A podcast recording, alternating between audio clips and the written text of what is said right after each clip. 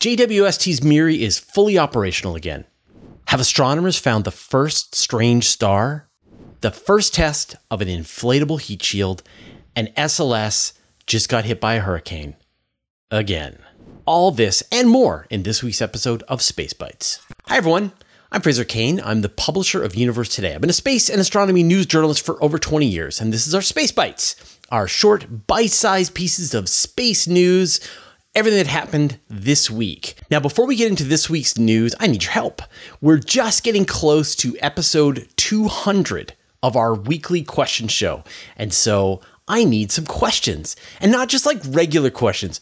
I need really hard questions, really brutal, hard to answer questions that keep you up at night those ones. So I'm going to put a link in the show notes where you can ask the questions on one of our community posts. Go ahead. Like I said, the harder the better. And we will uh, gather them up for a very special episode that we're doing for episode 200. All right, on to the news. JWST is fixed. Good news, everyone. Miri is back fully online. Now, we reported several times, we've talked about this, that the MIRI instrument, the mid infrared instrument on JWST, was having a problem. One of its modes of the MIRI instrument was having increased friction as they were changing between various modes. And based on this, controllers decided they were going to take that one mode of MIRI offline so they could figure out what the problem was. So at this point, they think that what's happening is there's some kind of increased pressure while Miri is switching the various modes back and forth. And they have been able to replicate it. They understand when it shows up, why it shows up, and they're going to be able to work around it. So, based on this, they're going to bring this mode of Miri back online. And just in time, because there's one really important observation that Miri needs to do, and this is of Saturn. Saturn, of course, is very tilted and goes through seasons just like the Earth does. And there's only like a few more months left while the northern polar regions of Saturn are visible from Webb before the tilt takes it away goes behind the sun, and you won't be able to do the same kinds of observations for about 20 years. So it's a good thing. This one wavelength on Miri is back online so they can make these observations and beat this deadline before Saturn hides its polar regions from JWST for 20 years. And I know I've mentioned this interview several times, but if you haven't already caught it, I had this great interview with Lee Feinberg from JWST, and he let us know in that interview that the problem was probably fixed. So you got some advance notice. But if you haven't watched this interview, like I keep saying, it's an amazing, incredible interview. You really have to watch it. So we'll have a link to that in the show notes. Have astronomers found the first strange star? All right, for this story, we've got a special guest journalist. Oh wow, that's a really cool star. Oh hey Fraser, and hello wonderful person, this is Anton. As some of you might know, I run that other channel, previously known as What the Math, with the main focus being science education and science communication, explaining all sorts of scientific discoveries in as simple terms as possible. And in this video, Fraser actually asked me to talk about this recent discovery that to some extent could be very groundbreaking, although nobody is entirely sure yet what we actually found. It does seem to be an extremely unusual discovery of a potentially either the lightest neutron star we've ever seen, which is exactly what the scientists in the study proposed initially, or possibly something entirely different. And it's that possibility of this being something entirely different that makes the study so exciting. But I guess the question is why, how, or what does this mean? So the object discovered in this case, based on a lot of X-ray observations, seems to emit very similar frequencies to your typical neutron star. But the recent observations using a combination of various telescopes, including the iconic ESA's Gaia telescope that's extremely good at observing the motion of stars across the night skies, determined the mass of the star to be approximately 0.7 solar masses, 0.77 to be more exact. And that implies that this would be the lowest in mass neutron star ever discovered, but I guess more importantly, it seems to be below the theoretical limit. In other words, the scientists have never actually thought these neutron stars to be possible. Now, technically, it could be a white dwarf, but the emissions coming from this object almost definitively resemble a neutron star and nothing else. And here, this is actually where the mystery starts, because if this is a neutron star, it's unlikely to be something like a typical pulsar or something like a typical magnetar. This really seems to be some kind of an exotic object, with one major suggestion being that it could be the first ever quark star, sometimes also known as the strange star or a strange quark star. This basic illustration explains the main difference between a typical neutron star and a potential quark star, with the main difference being that the quarks are no longer contained inside particles like protons or neutrons, and instead separate and become their own subatomic particles. But that's of course an extremely simple explanation, and the reality is that nobody actually knows what this would even be. In terms of scientific and mathematical explanations, it is possible to have a star made entirely out of strange quarks, the second generation fermions, whose partner is a charm quark, but the thing is that all of this right now is very theoretical. At the moment it would be practically impossible to prove this, and even in terms of mathematical predictions, there are just not enough papers out there explaining how a typical strange quark star would differ in terms of emissions compared to a typical neutron star. But because the scientists have always believed them to exist somewhere out there, at least for now, this does seem to be, maybe, the first ever discovery of such an unusual object. And if you'd like to learn a few more details about this discovery, you can check out some of the other videos, including the video about this object, on my channel as well. Well anyway, that's sort of all I wanted to mention. Thanks for having me, Fraser, and stay wonderful, everyone else. Bye bye. And back to observing this amazing star. Thanks, Anton. I hope you all enjoyed that surprise having Anton Petrov join in the show. Of course, he's got an amazing channel, and if you haven't already subscribed to Anton's channel, do that right now. I'll have a link in the show notes. And he is one of the best, most reliable space news channels you can subscribe to. The first test of an inflatable heat shield. I've mentioned this several times in the past that landing large payloads on Mars is going to be really tricky. The problem is that Mars has the wrong amount of atmosphere landing on a place like Earth is relatively easy. You just deploy a bunch of big parachutes, use the thick atmosphere of Earth to slow you down, and you can land at a runway. We saw this with the space shuttle. If you've got no atmosphere, say like on the moon, you can just make a propulsive landing, and that's what they did with the Apollo landings.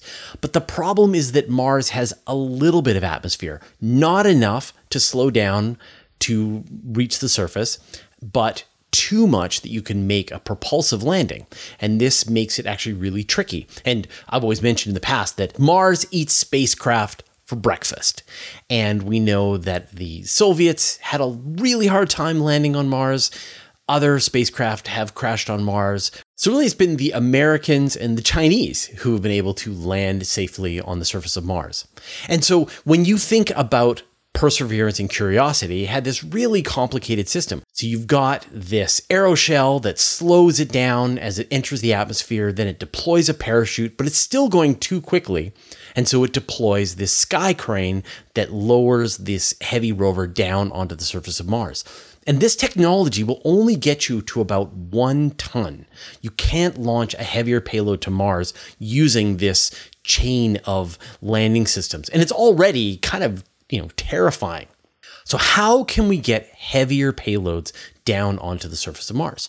And so, the idea that NASA is working on right now is called LOFTID. It's the low Earth orbit flight test of an inflatable decelerator. And what this really is, is a bouncy castle that is tucked into a canister. And at the right time, the whole thing is inflated and it provides a huge drag on the spacecraft as it enters the atmosphere, and hopefully it will allow much larger payloads, maybe up to three tons, to be able to land onto the surface of Mars. Now, of course, this is the kind of thing that you want to test. And so this week, NASA tested their LOFTID system on a United Launch Alliance rocket. So the system was carried along on an Atlas V rocket that was already launching a weather satellite. And when they were in the high atmosphere, they deployed the system and it was able to re enter the Earth's atmosphere. And this is a really good test because at very, very high altitudes on Earth's atmosphere, it mimics the conditions that you would experience on the Mars atmosphere. And so you can go the right speed, hit the right density of atmosphere, and figure out if your system is going to work and they had a completely successful test. You got this really cool spin as the inflatable system was entering the atmosphere. It came all the way down through, landed in the ocean, was retrieved, and I guess now NASA engineers are going to be looking into this. Now, I had an interview with Tory Bruno a few months back, and he talked about how ULA is also participating in the system because they see it as the ideal way to recover the BE4 engines that are going to be on their Vulcan rocket, which are the most complicated, most expensive part of the rocket system. You can imagine in a few years, the Vulcan rocket is going to take off. It's going to kick off its engines once it doesn't need them anymore, and they're going to be able to return through the atmosphere on these LOFTID systems, but probably something that's going to be a little larger but it's a cool technology. And really, anything that gets us closer to landing heavier payloads on Mars is going to be great. All right, it's time for the bad news segment of this week's episode of Space Bites. First up, SLS got hit by a hurricane. Remember what I said last time? At this point, we've got another month and a bit before we can see the rocket roll out to the pad again, and maybe this time they'll be able to launch as long as another hurricane doesn't roll through. So I'll keep you posted. Am I cursing this mission? So it did get hit by a hurricane. Hurricane Nicole just slammed into Florida, and SLS was out at the launch facility when the hurricane hit. And originally, the weather people at NASA had modeled the winds to be about 40 knots hitting SLS. But in the end, the wind speeds were more like 87 knots. And the problem is, is like we don't know if there was any damage. What was the damage? It's not like you can go and take an x ray and examine every strut, every part of the entire SLS rocket. You're going to need engineers to do a visual examination of all of the parts that could fail. And still, if they decide to launch it, there's some risks because there could just be some problem and they just won't know what it is. So, what are their options? Right? We could see them launch a few days later as originally planned. We could see them take another few weeks, maybe month to go carefully through the rocket and recertify and just make sure that all the structural elements held and there doesn't seem to be any problem with SLS. And we could see it go back to the assembly building but there's a problem. The solid rocket boosters that are attached to SLS, they have an expiry date, and that expiry date is in December.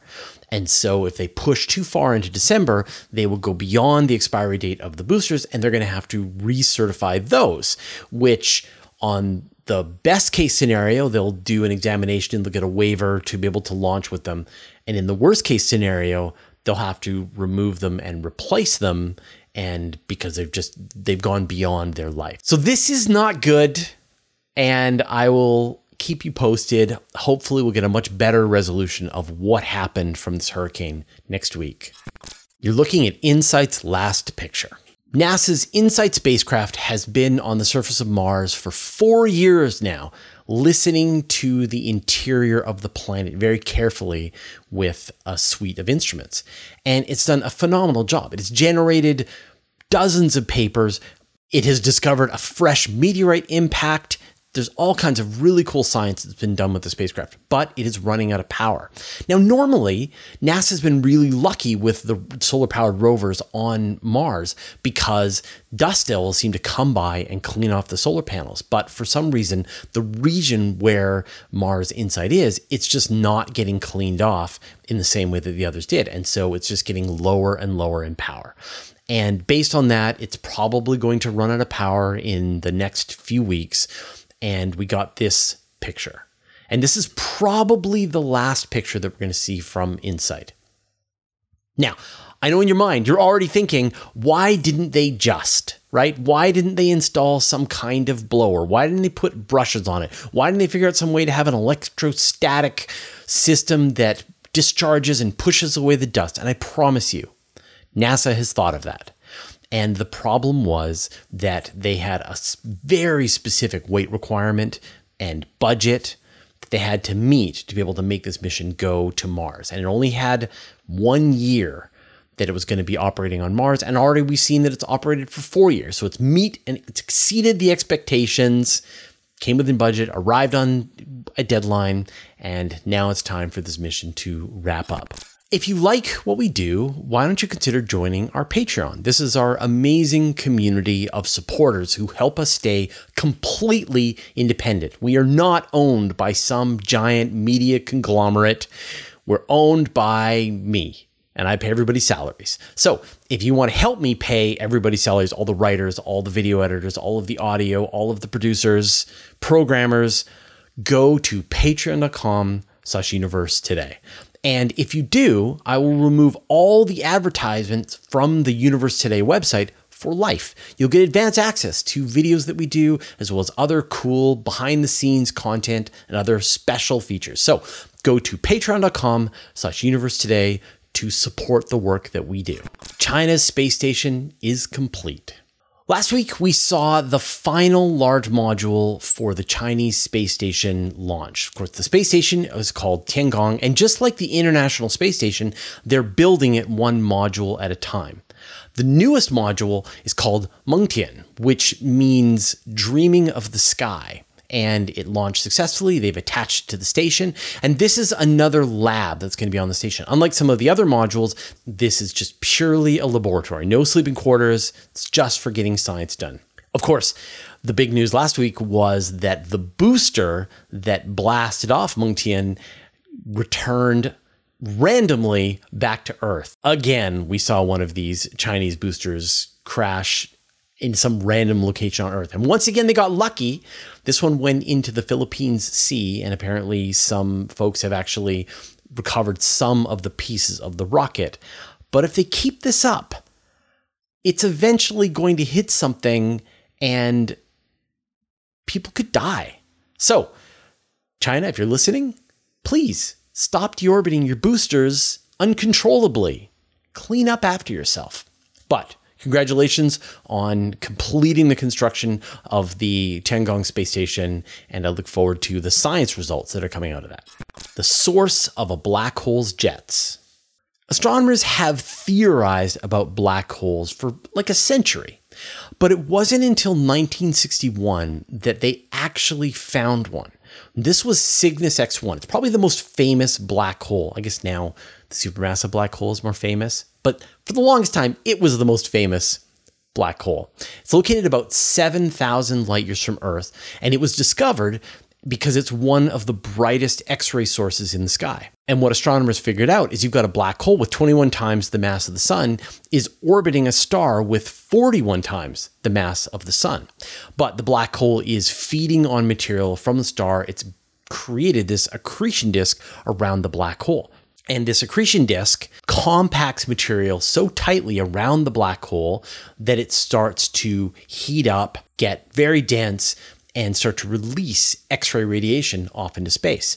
And astronomers know that the sort of tangled up magnetic field and the rotation and all of this material and heat forms these jets, these polar jets that are extending above and below the black hole. But thanks to a modern observation using the Imaging X ray Polarimetry Explorer, astronomers were able to map exactly where these jets start. And what they found was actually quite surprising. The black hole at the very center has the event horizon around it, which is just a few dozen kilometers away from it. And then beyond that, you've got this accretion disk.